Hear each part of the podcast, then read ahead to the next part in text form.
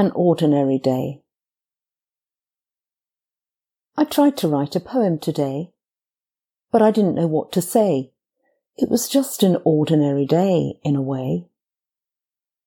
I could tell about my knitting, a blanket for a baby due quite soon, or the moments I spent sitting in the car, just taking in the view and a pleasing tune.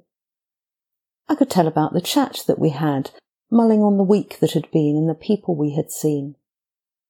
I could tell about the trick with the lid that the smiling waiter did as he served me my tea. I could tell about the weekend we'll be spending with a friend. There's a good deal more, but I don't want to bore. Oh, and I managed to write a poem today after all. Fairly small, but I found some things to say about so much there's to be thankful for in an ordinary day.